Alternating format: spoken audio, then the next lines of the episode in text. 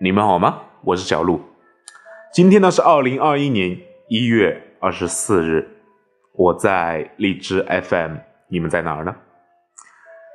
也许你的生活已经足够用力，却还是被焦虑打乱了节奏。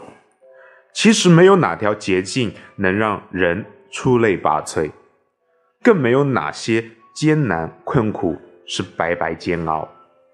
你焦虑，生活就狼狈不堪；你淡定，生活就从容不迫。静下心来，努力沉潜，就能慢慢找回自信和满足。所以，不能焦虑，要淡定。好了，我们今天的节目就到这里，咱们下期再见，拜拜。